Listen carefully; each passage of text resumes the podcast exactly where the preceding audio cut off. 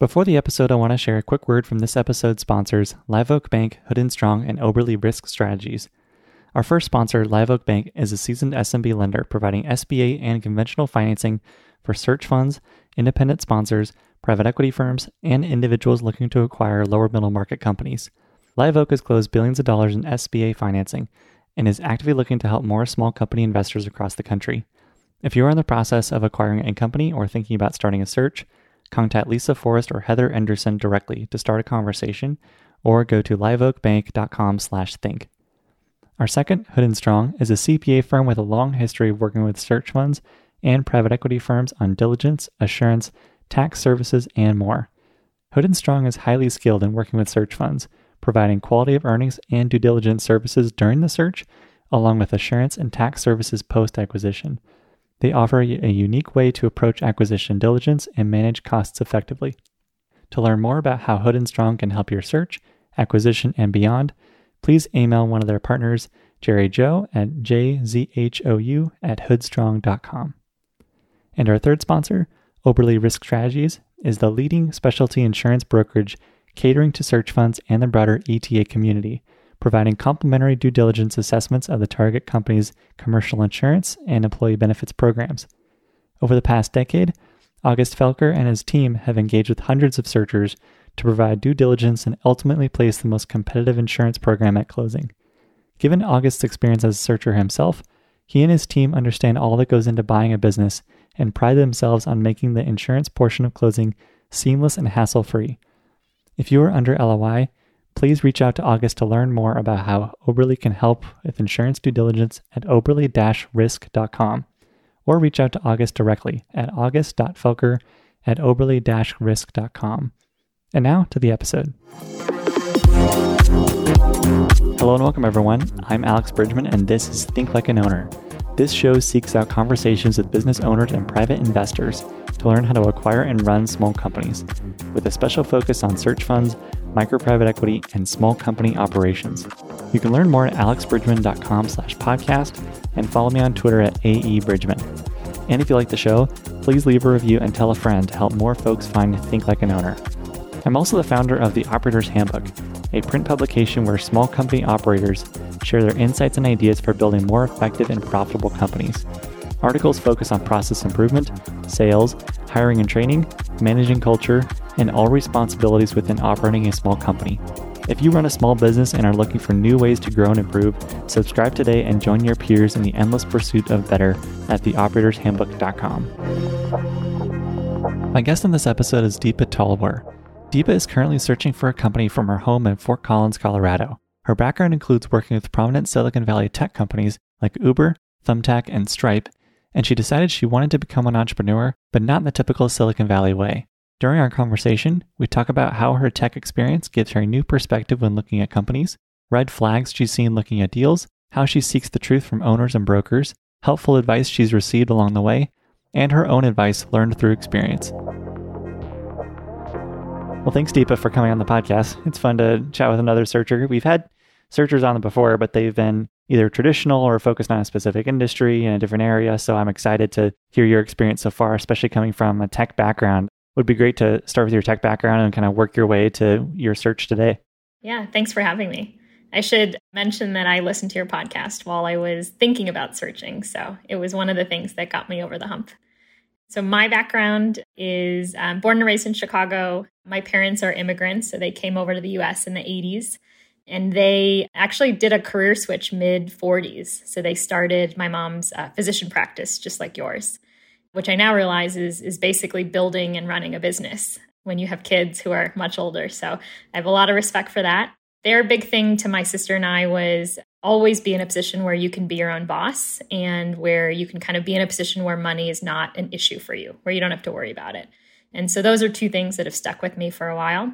I went to Northwestern. I was a math and econ major there, and then moved to San Francisco right after that. My first job was at Visa, and Visa is pretty interesting. They had just gone public a year before in 2009. And so their plan was to bring in young people into the company and kind of revive the place and rotate us around. I wish I had realized how fascinating Visa is as a business when I was there, but I did not appreciate it. And it was pretty corporate. And so this was 2010, and I had wanted to kind of make the jump to tech.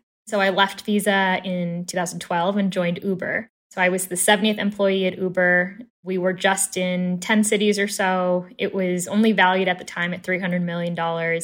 We were in something like 10 cities. So still very expensive. I think an average ride at the time was something like $40 to go 20 minutes away. And so my role was a, a, team called Process. And so our job was basically to figure out how to figure out what was working on the operations side, whether that was with how to launch a city or how to run the driver operations or the community operations to just sort of stop recreating the wheel every time we launched a city. I think the biggest thing I took from that experience at Uber was just the pace. I have never since then worked at a company that grew as quickly as we did. We 10xed our business regularly.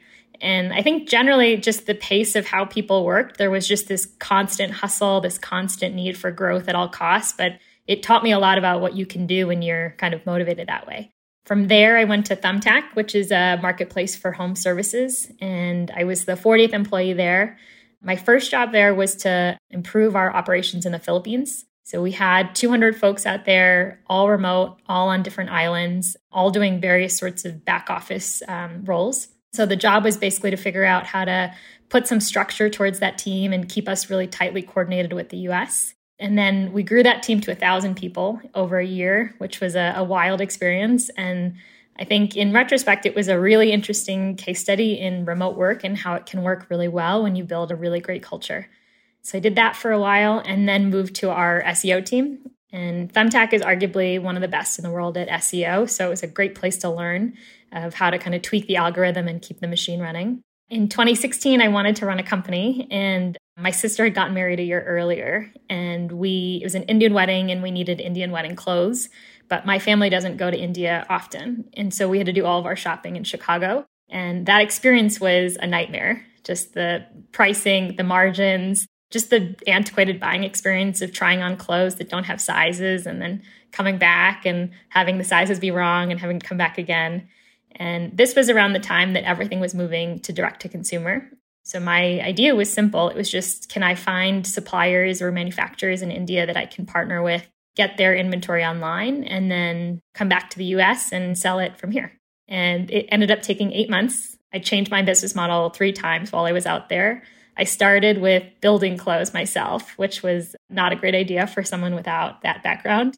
Then I pivoted to renting, kind of like a rent the runway model. And then the last model that I landed on was reselling. And that was by far the easiest option. And it made the most sense. So I did that, got that all set up. At the end of my time in India, India actually demonetized the currency. And so they pulled 80% of the cash in circulation overnight. And so that took a pretty big hit to my business and just the operations that I had built that were already pretty shaky. It definitely uh, a structured re- made me restructure quite a few things. So got that set up, came back to the US, and then kind of automated everything from here, and it became a passive business for me. And then I moved back to Chicago, and for the last three years, I've spent uh, building sales teams for SaaS companies. So my first role was a small IoT SaaS company with a Series A funding in Chicago. And it was just 20 guys. I was the 21st person, only woman to join. The role was interesting because they gave me kind of carte blanche to figure out how I wanted to build a sales team from scratch, from very much a first principle basis. So we did quite a few things there, which ended up doubling revenue. And it was just a great experience, honestly, of figuring it out on my own. And then the last two years I've spent at Intercom and Stripe, which are pretty big in the SaaS space. And so it's been a fun sort of journey building inbound and outbound sales teams for them. And I came back to, or we moved to Colorado during the pandemic when the pandemic hit. So we came out to Colorado thinking it would be temporary and obviously permanent now. And we live here uh, permanently now. That's wonderful. I'm curious on your Indian clothing startup. Are you still running it today and it's mostly passive? And I'm curious with each evolution in the business, what do you think you took away from each of those steps? I wish it was still running today. It was a great business. Etsy's uh, policy is that you have to be the designer, you can't be a reseller. And Etsy was my main platform. It was just phenomenal. Like the amount of traffic that Etsy drove to my business without having to lift a finger was just like a perfect flywheel. and so eventually, after a year, I got kicked off, which was tough. And the other thing that was tough was that my supplier had gone out of business by the end of that. because of the demonetization a year prior. And so I just never have picked up the ball from there, but I probably will in the next few months. Uh, in terms of what I've learned from the business model iteration, I mean, I think generally it's just tough to start a company. And I think that experience just gave me a lot of empathy with why it's so hard to start a company and honestly why it makes a lot more sense to buy someone's business than start it yourself. It just gave me a lot of insight into why that process is really tough and it's lonely and you're constantly hitting your head on the wall and re strategizing and thinking about things. I think for me, the first model, now that I have some foresight, I think the first model of building clothes was a crazy model to begin with. And I now know that was crazy, but at the time, it seemed like the only path.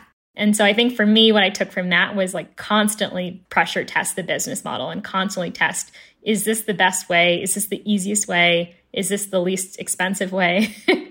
and make sure that that works before proceeding further. So, with your experience at Uber when it was growing so fast and some of these other tech companies you've been a part of, and including your own startup, how did all of these experiences in companies that were growing really quickly and more in the startup phase, how did it influence your thinking towards buying something that already exists and isn't in that startup phase? So, my experience on the tech side, it's all what we call go to market. So, it's basically how do you take uh, a product and bring it to market as quickly as you possibly can. So, how can you hyperscale sales and marketing and operations? And so, I actually think those are the things that small businesses are actually generally pretty bad at is sales, marketing, and operations. And so, the link to me is pretty clear, but I don't think most people see it. And so, that's the hope I have is to find a business that's kind of underperforming in one of those categories and bring those skills over.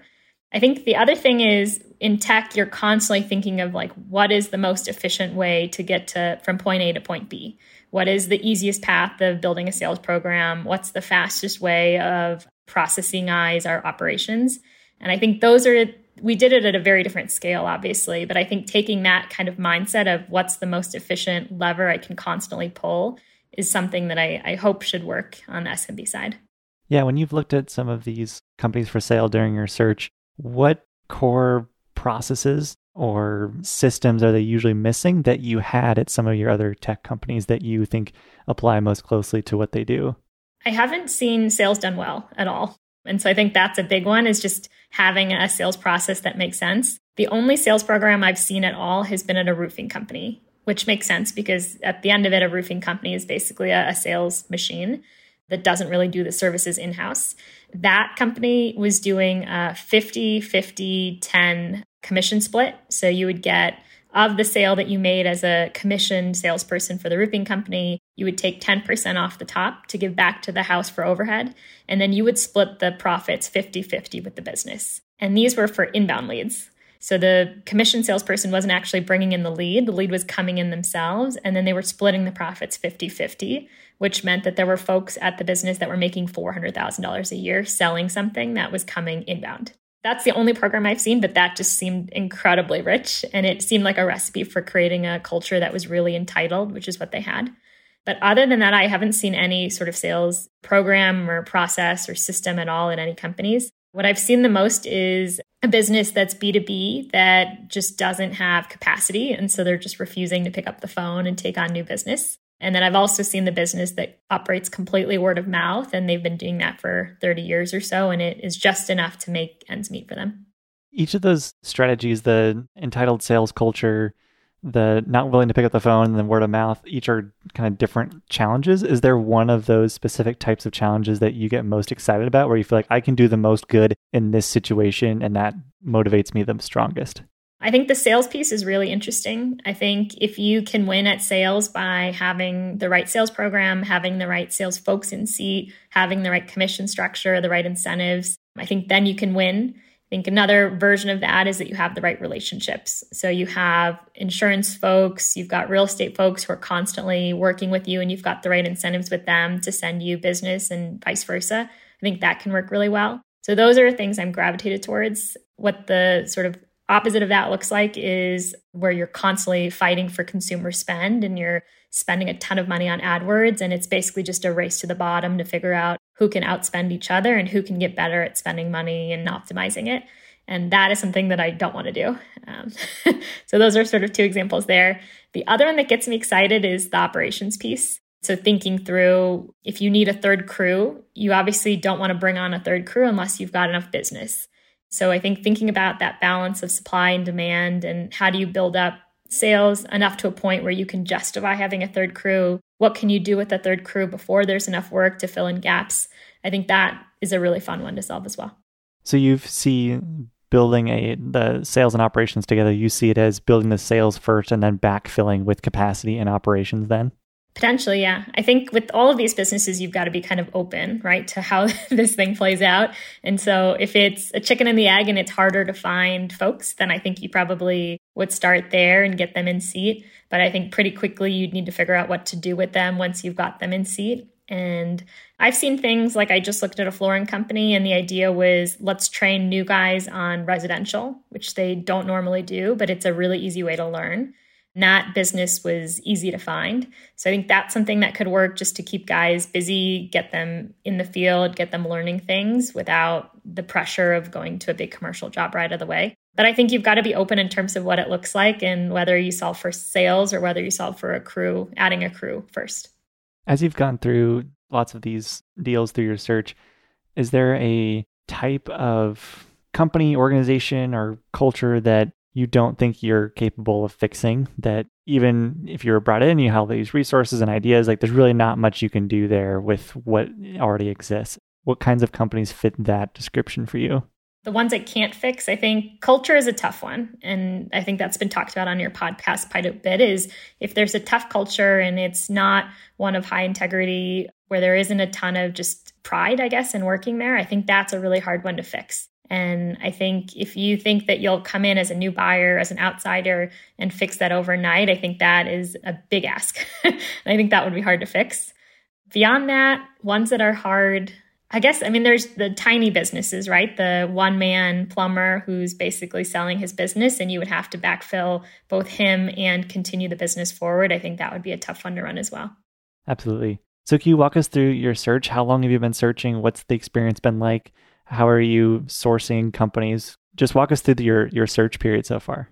I would say it's been five months. I would say there's been two phases of that search. So phase one, I would call like I'll look at anything, and so that was a process of lots of BizBuySell businesses, talking to tons of brokers.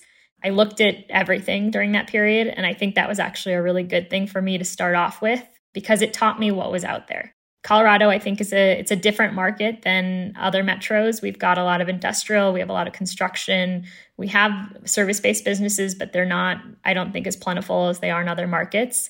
So I think learning what was in my local market was really important to me. And I think that getting those reps in, going through BizBuySell, filling out tons of NDAs, working with lots of brokers that were, you know, all across the spectrum in terms of quality, looking at businesses that were all across the spectrum, I think was a good process for me. Most of those businesses were under uh, 500K SDE.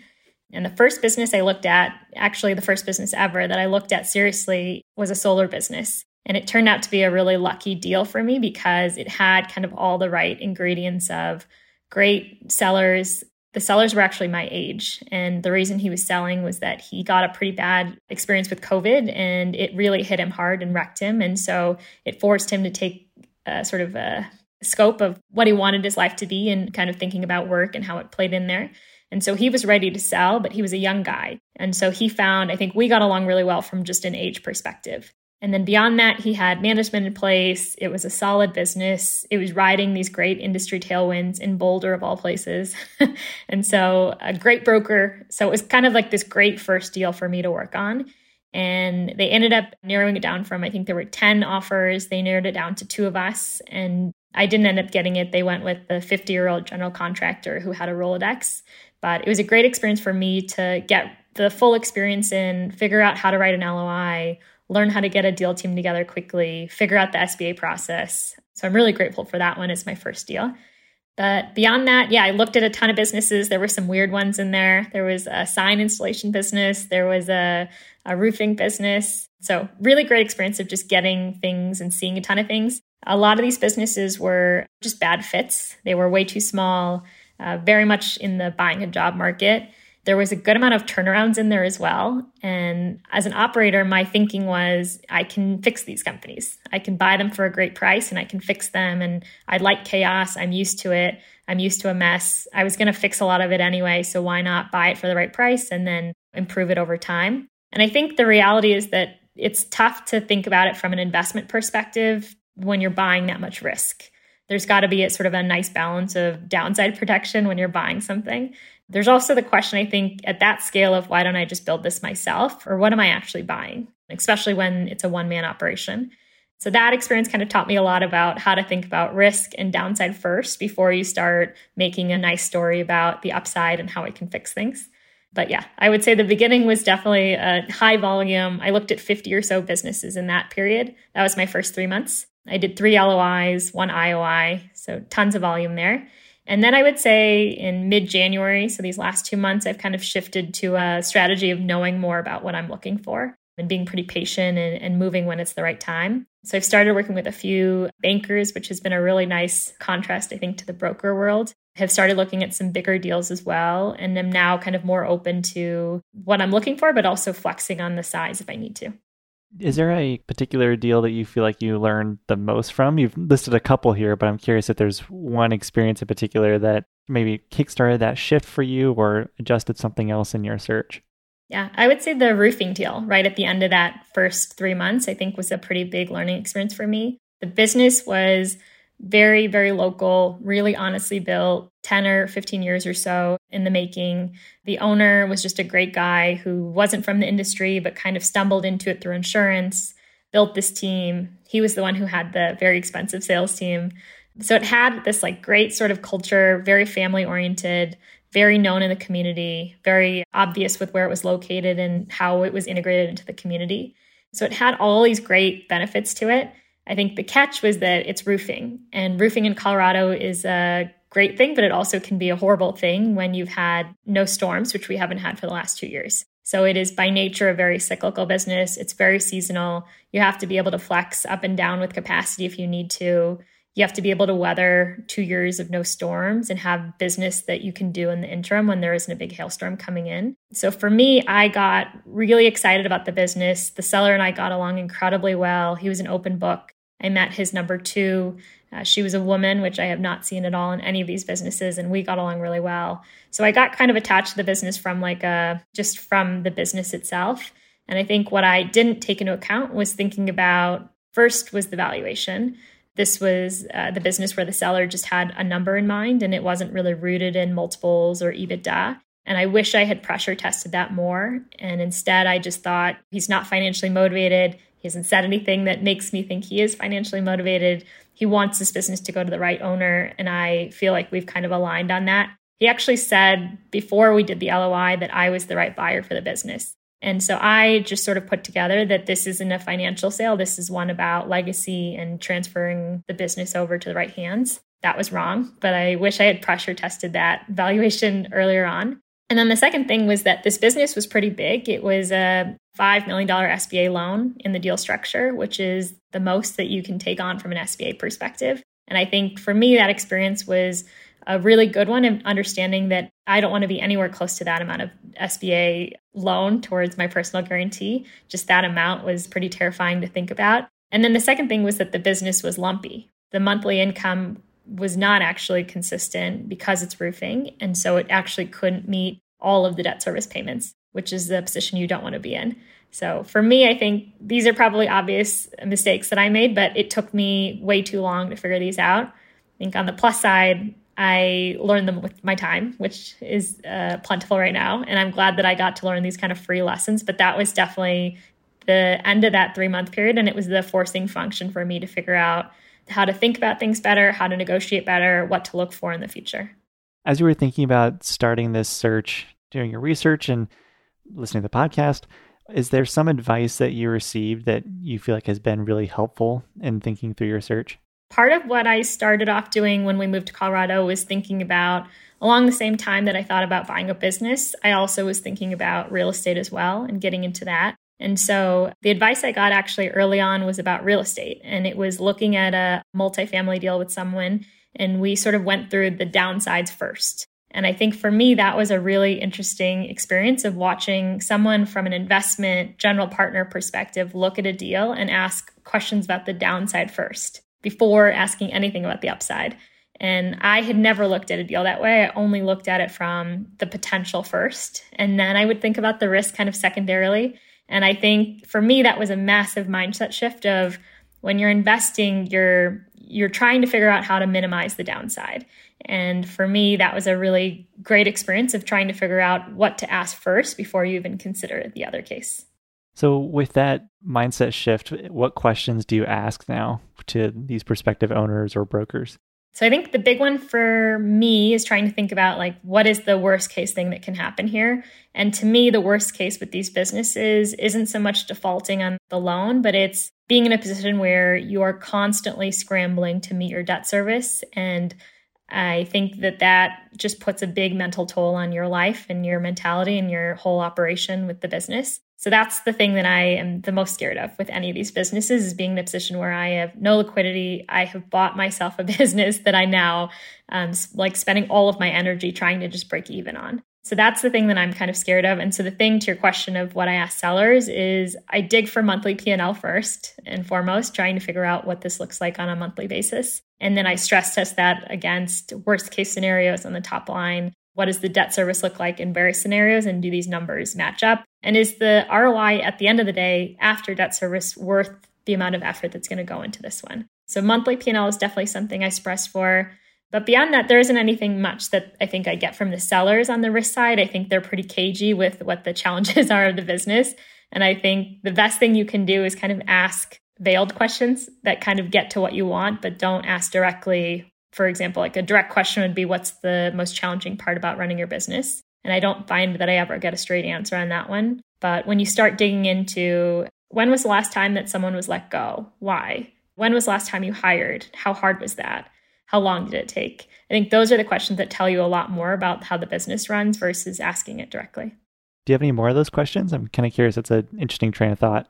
I like to ask about how they would describe the business. I think it's really interesting to ask that and get their perspective of how they describe the business. I find that a lot of the small business owners don't actually have a good pitch, which makes sense. They don't pitch their business, but I think it tells you a lot about sort of the sophistication of the seller and how they approach this whole sale if they're more of a conversational seller to you or if they are more buttoned up, I think it tells you a lot about how the deal is going to work. I like to ask about that. I like to ask if you had limitless time and energy, what would you do to 2x a business at this point? And I like to take their answers and then pressure test them further. So take the first answer they said and say, okay, let's unpack that one. How would you do it? And often I don't get the right answers, the things that I'm looking for, but I think what it tells you is it gives you a lot of insight into how they think and how they operated as a leader. Sometimes you'll get a good answer that you can kind of run with and start to put a case around in your head. But most of the time, what I use it for is to get a sense of how they think and how they've kind of run the business for the last few years. Yeah, you've mentioned pressure testing and stress testing these businesses. What handful of scenarios do you usually try to stress test a business for? Yeah, debt service again is like the big one that I'm stress testing for. So I'll definitely run through scenarios of what's the worst case that can happen on top line and bottom line. I like to recreate the P&L myself. So I'll take what they gave me and then manually enter everything back in and then highlight things that I don't understand. So I saw that the rent went up in year 3, why was that? I saw that payroll went up, why was that? And I like to understand what the sort of breakdown is of payroll specifically and, and what goes into that and what can cause it to go up and down. I found a few businesses now where the payroll has ballooned in the last year that they're selling. Often, what's happening is that they've put in a lot of investments, but it's something that you're now going to have to continue investing in and carry forward as a, a line item. So, I like to understand what's in that one and who's in that bucket, how long have they been there, what's their tenure, what's their salary, are they full time or part time, how does that sort of process work. But yeah, those are the, the big ones is honestly just the financials and just getting that in the right place before I move further. What's been your experiences with brokers then? How's your communication with them evolved? And then what few examples or experiences have you had that have kind of shaped the way you interact and communicate with brokers? So I appreciate brokers. I think that they do a ton of work with just getting the buyer in the right mindset of what is the right valuation, what's the timeline, what should I expect from this process. So I'm glad that they're there. I've worked on some that are off market, and there's definitely a missing middle, which is the valuation and the right thinking about how the, the deal will work. I would say the first broker I worked with was still my favorite broker I've ever worked with. And he was just an amazing person at sort of coaching both sides. So that was my first deal ever. I had no idea what I was doing, and he held my hand the entire time, which I uh, am very, very appreciative of. Very transparent, was very much trying to get the best deal for both sides done. And we've actually kept in touch. He's someone that I bounce deals off of now and get advice from, which has been really nice to have someone on the inside. but beyond that, I have learned that for a broker, in a lot of ways, like I am not the ideal buyer because I've never done this before. I don't have a track record you can kind of you know look at me and wonder can she close? I've never actually closed a deal before so it's actually a, a fair question. I'm younger than most people. I don't look like the profile of a, the right buyer and so i understand where the skepticism comes from.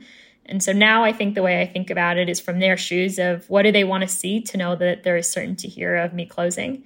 I like to make sure that i'm really buttoned up on the seller calls and i think i handle those generally very well and make sure i get the right answers but I think the other things is just having a really polished LOI and sort of standing your ground in terms of what's important to you and what's you're something that you're willing to walk away from. I think that just helps the broker do their job better. But yeah. When you say making sure you're buttoned up for seller calls, what does that look like? What kind of preparation do you do ahead of time?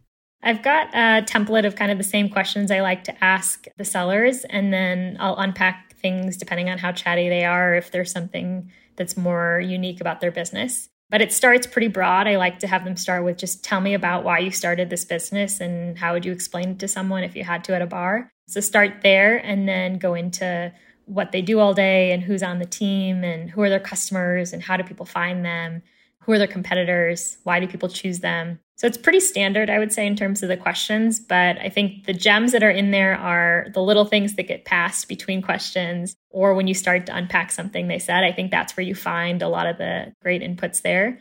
For me, what I really want to understand is the business model. And throughout my search, I've been opportunistic and open to any industry, and I've kept that this whole time. And I will probably keep that going forward. And I think the hard part about that is you have to learn tons of business models overnight and figure out how does this medical device company make money? And then how does this, at the same level, this technical sort of service based business make money? And you're constantly kind of flexing between these different business models. So I really like to understand on that first call, I should know completely how they make money, how repeatable is it, how do people find them, where is investment needed, what's the growth potential of this going forward? Those are the things that I really like to leave the call with, with just full confidence of me understanding it. When you think of the lifestyle of being a searcher and having this be your full time role, what did you not expect or not anticipate in making that shift from working in a job to now being a searcher looking for a company? I didn't expect this process would take this long. I have heard about people taking two or three years to find a business, and I my first thought was, why would it take this long? Like, there's tons of businesses for sale. This is a great time to be a buyer. This should be straightforward. There's tons of places to look. And so, as long as you're looking in the right places or you've built the right relationships, you should be fine.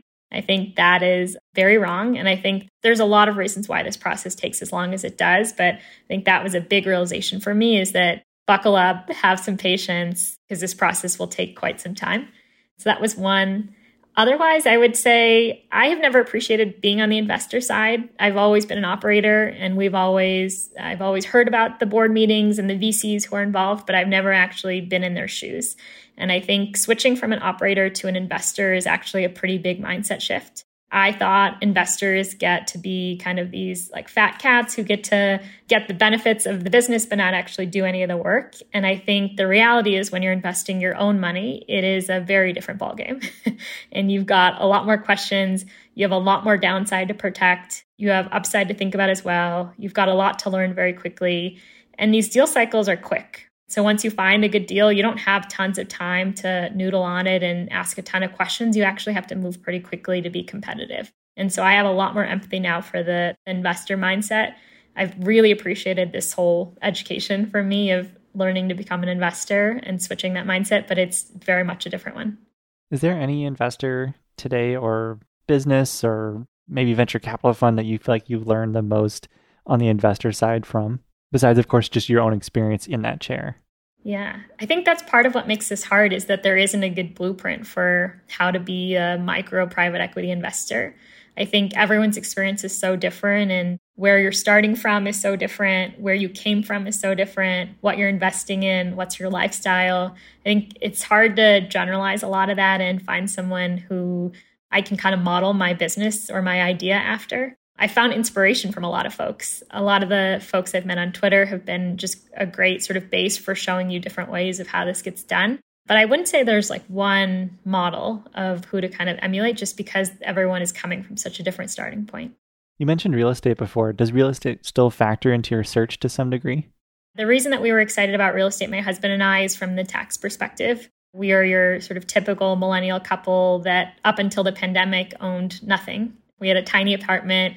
All of our stuff could fit in a car. Like we were that kind of couple, and all of our investments were in the market which meant that we were pretty exposed if there was any sort of shakeup on that side. So, part of what our goal was this year with moving out to Colorado and sort of me switching jobs was to think about how to diversify our assets. And real estate was obviously one we wanted to get more into. I've learned a ton about thinking about real estate and how to enter the market and where to enter the market. I think this is probably the hardest time to enter the market because of where capital is and where the market has gone. But it's given me a good framework of how to think about it and how to think about taxes.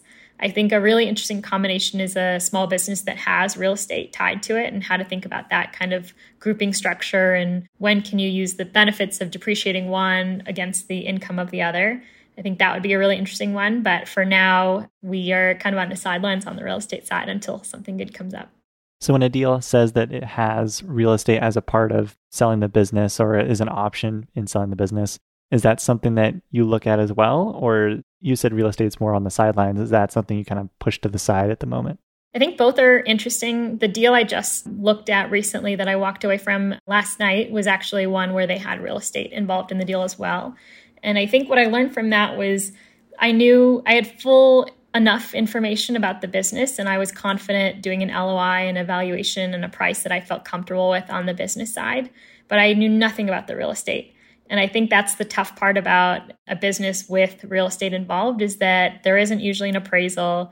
You generally don't know much about the real estate. There isn't a report about the condition of the roof or any of the utilities. You don't know what the taxes are. and so that was a deal that was actually uncomfortable for me to even put a price on the real estate because I had such little information about the real estate. And then on top of it, the real estate was old. It was a 1960s light industrial building. And that was one where I just wanted more time. And I think from an LOI perspective, the broker didn't like that I didn't put a price on it. He wanted to know going into it that we're going to accept your offer. You definitely want the real estate and you're definitely going to pay this much for it. So I think that's the downside is I still don't know how to approach it from the LOI stage and how to tackle that number. But I think it can be a really good asset and you can get a great deal if it's packaged in the right way. Yeah, I saw you talk about dropping that deal last night. Can you talk through some of the other reasons that that deal fell through? Sure. Yeah. I would say the business is solid. I love the seller.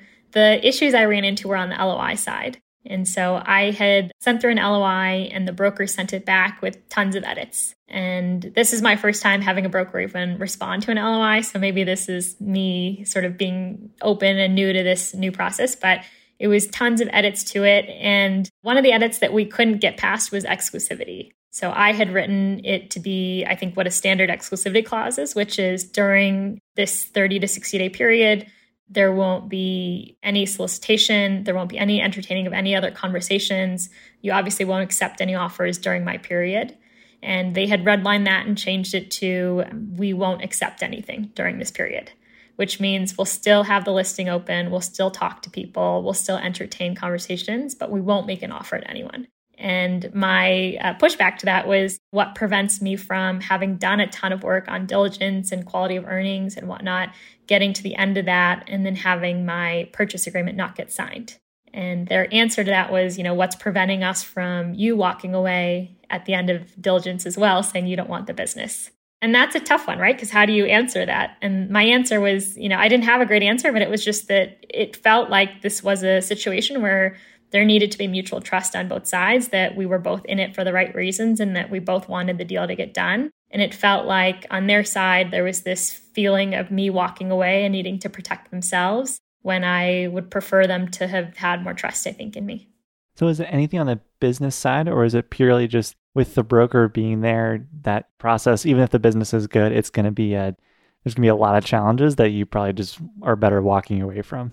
I got the sense that on the LOI side, the broker was the one kind of running the show of telling the seller what to accept on the LOI side and what to edit. And that made me uncomfortable because at the end of the day, I'm buying a business from the owner. And I liked the owner. I liked the business. I liked how much integrity he had and what he had built and how simple this business was. What I didn't like, I guess, was having to then also think about I'm not just negotiating with the seller, I'm clearly negotiating with the broker. And the broker was the one who was pushing for exclusivity. One of the things he said when we were having that conversation was this is not how our firm does things. We don't do what you're asking us to do on the exclusivity side. We only work this way. And that's a hard one to hear because at the end of the day, I'm not negotiating with you, I'm negotiating with the seller. And what I would have liked to hear is I hear you and I will take this feedback back to the seller. But instead, I heard, uh, this is not going to happen and this isn't how we work.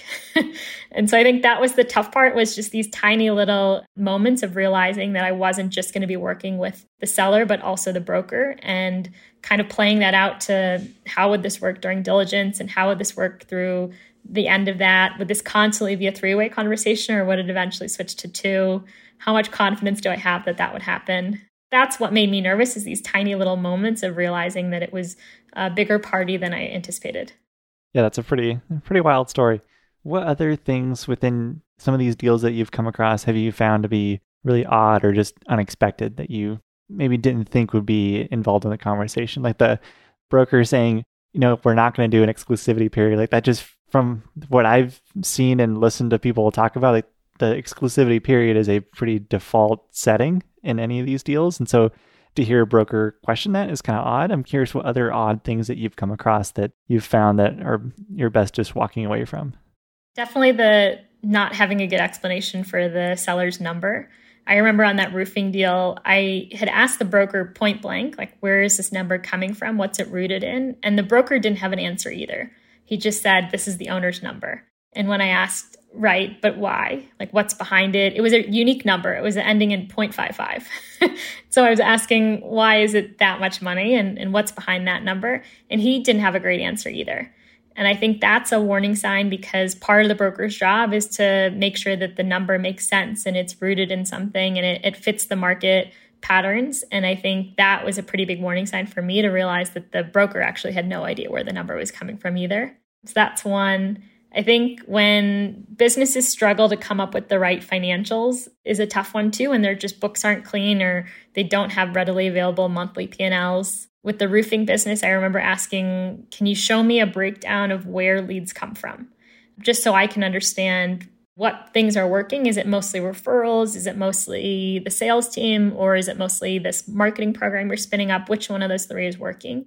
They couldn't really answer that one either and were spending quite a bit on marketing and quite a bit on referrals and quite a bit on sales. And so if you're spending a ton of money but you don't really know what's working, I think that's a an expected problem to be in as a, a buyer who's buying a business from a retiring owner. But it makes it a hard business to understand when you're trying to figure out growth projections.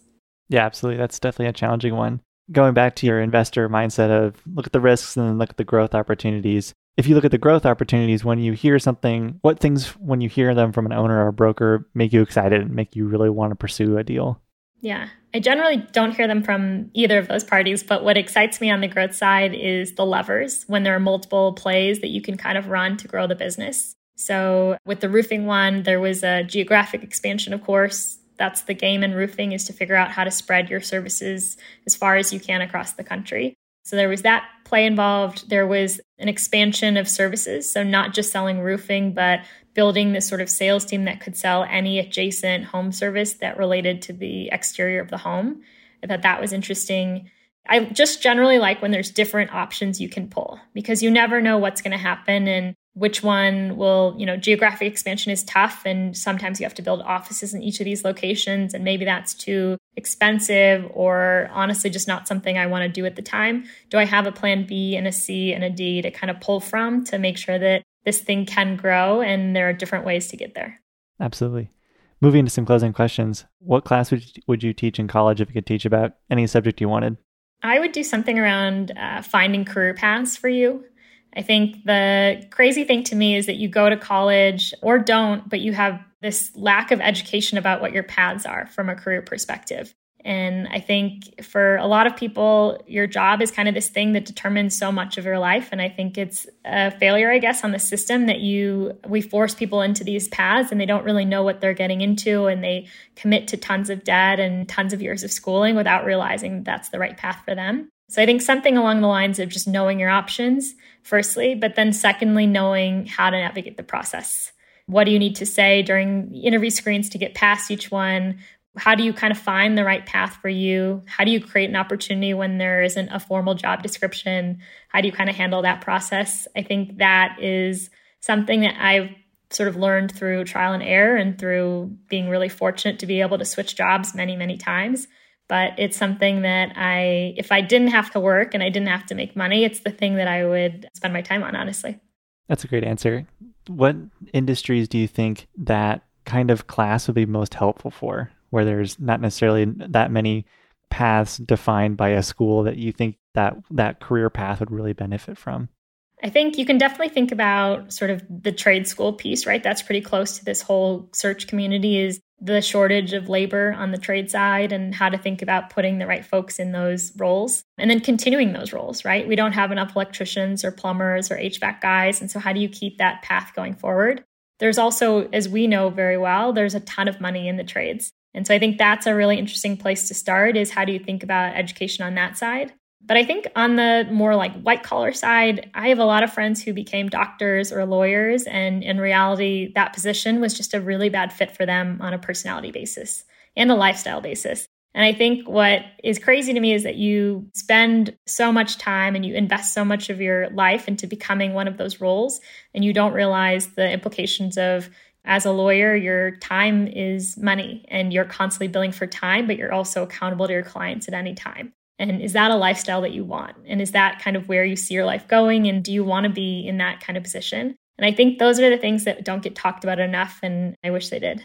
Yeah, I, I completely agree, especially on the lawyer front. I have a close friend who got into law school and quickly realized it was not something he wanted to do. So, some sort of path education class would be really interesting. I think very helpful. What belief did you use to hold strongly that you've changed your mind on? I was pretty early on the, the FIRE movement, the financial independence, retire early. I read about it, it must be like 10 years now ago. And so I sort of got this idea of if we keep our big three low, which is your housing and your food and your, what's the other one, car maybe? If you keep those three low, then you can kind of live very, you can keep a lot of your income and you can save it all. And that is the key to, to wealth generation. My husband and I were doing that for a while, actually, up until the pandemic. And when the pandemic hit, it forced us to rethink a lot of things about what do we actually want to work on and where do we want to live. And so we've had a really nice sort of 180, I guess, lifestyle of moving out here and me switching jobs. And now I would say where we both think about wealth now is about how to decouple time from money and how to think about making money while you sleep and moving from the labor side to the capital side. I'm still trying to crack that nut and try to figure out what, what of that makes sense for us and how is our play going to work here in this space. But I think it's a pretty big mind shift to think about saving 70% of your income every month to then thinking about what's a different game we can play that kind of does this on its own. So that shift from trying to save as much per month to now looking for other ways to grow wealth, does that involve just switching what you do with those 70% savings in addition to some other things? Like what is involved in that mindset switch for you? Yeah, I guess the obvious thing is I no longer am on the labor side since I left my job. so now the big goal for me is how to figure out how to get on the cap table side. And the same thing's actually played out for my husband as well. He's gotten the chance to earn more equity as well. So for both of us, it's kind of making that slow shift over. But yeah, we're still saving, which is really nice. It's nice to be able to. And so we're kind of doing a, a hybrid solution, but I think we're definitely more on the mindset of how to decouple our time from money at this point. I like it. That's good to hear. What's the best business you've ever seen? I would go back to Visa. I think it's a phenomenal business. And again, I wish I had appreciated it while I was there. But Visa, when we were there, we had this uh, phrase that Visa is a bridge and toll. And so we basically built these bridges for the card networks to operate on. And we would charge a toll literally every time you swiped a card in any country in the world. And it's obviously a phenomenal business from that perspective when you own the rails that everything sits on. And so Visa is obviously now one of the largest companies in the world. And I think what's also interesting about them is how capital efficient they are.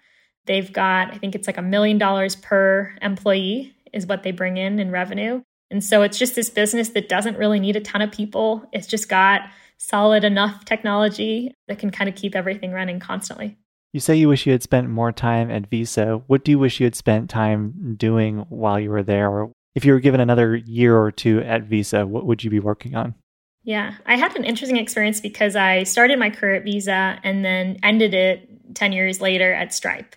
And I think that comparison of being at a card network and that was old school and kind of built a lot of the rails to then being at a company that is trying to innovate on top of those rails was a fascinating counterexample. I think fintech, if you followed it, has been growing at a pretty enormous clip over the last few years. And I think this is a phenomenal time to be in fintech. But what I'd wish I had learned from Visa was just the fundamentals. So, how does the merchant situation work? How does the acquirer work? How does the issuer work? How do these pieces all interplay? Who's making money? Why? How do you create systems that sort of take cut of, of different parts of this? What parts of this system is broken? What are APIs going to solve and what won't they solve? What is legacy and what will always be legacy? Who are the players involved? those are the kind of questions I wish I had asked then and appreciated because it was a quick learn when you were at Stripe. But I think what I learned at Stripe and even after leaving Stripe, honestly, is that the fintech ecosystem is very understood. I don't think most people understand who's involved in a credit card transaction, who's making money, why all these fintech companies are now sprouting up all of a sudden, what has enabled that. And so I think in retrospect, I wish I had learned uh, a lot more about all of that from the visa perspective before kind of moving forward. Why do you think we've seen so much more interest in fintech companies? Because of the infrastructure. So now we've got APIs to build off of, and now you can build things like, you know, Stripe has actually enabled a lot of businesses to build fintech into their company.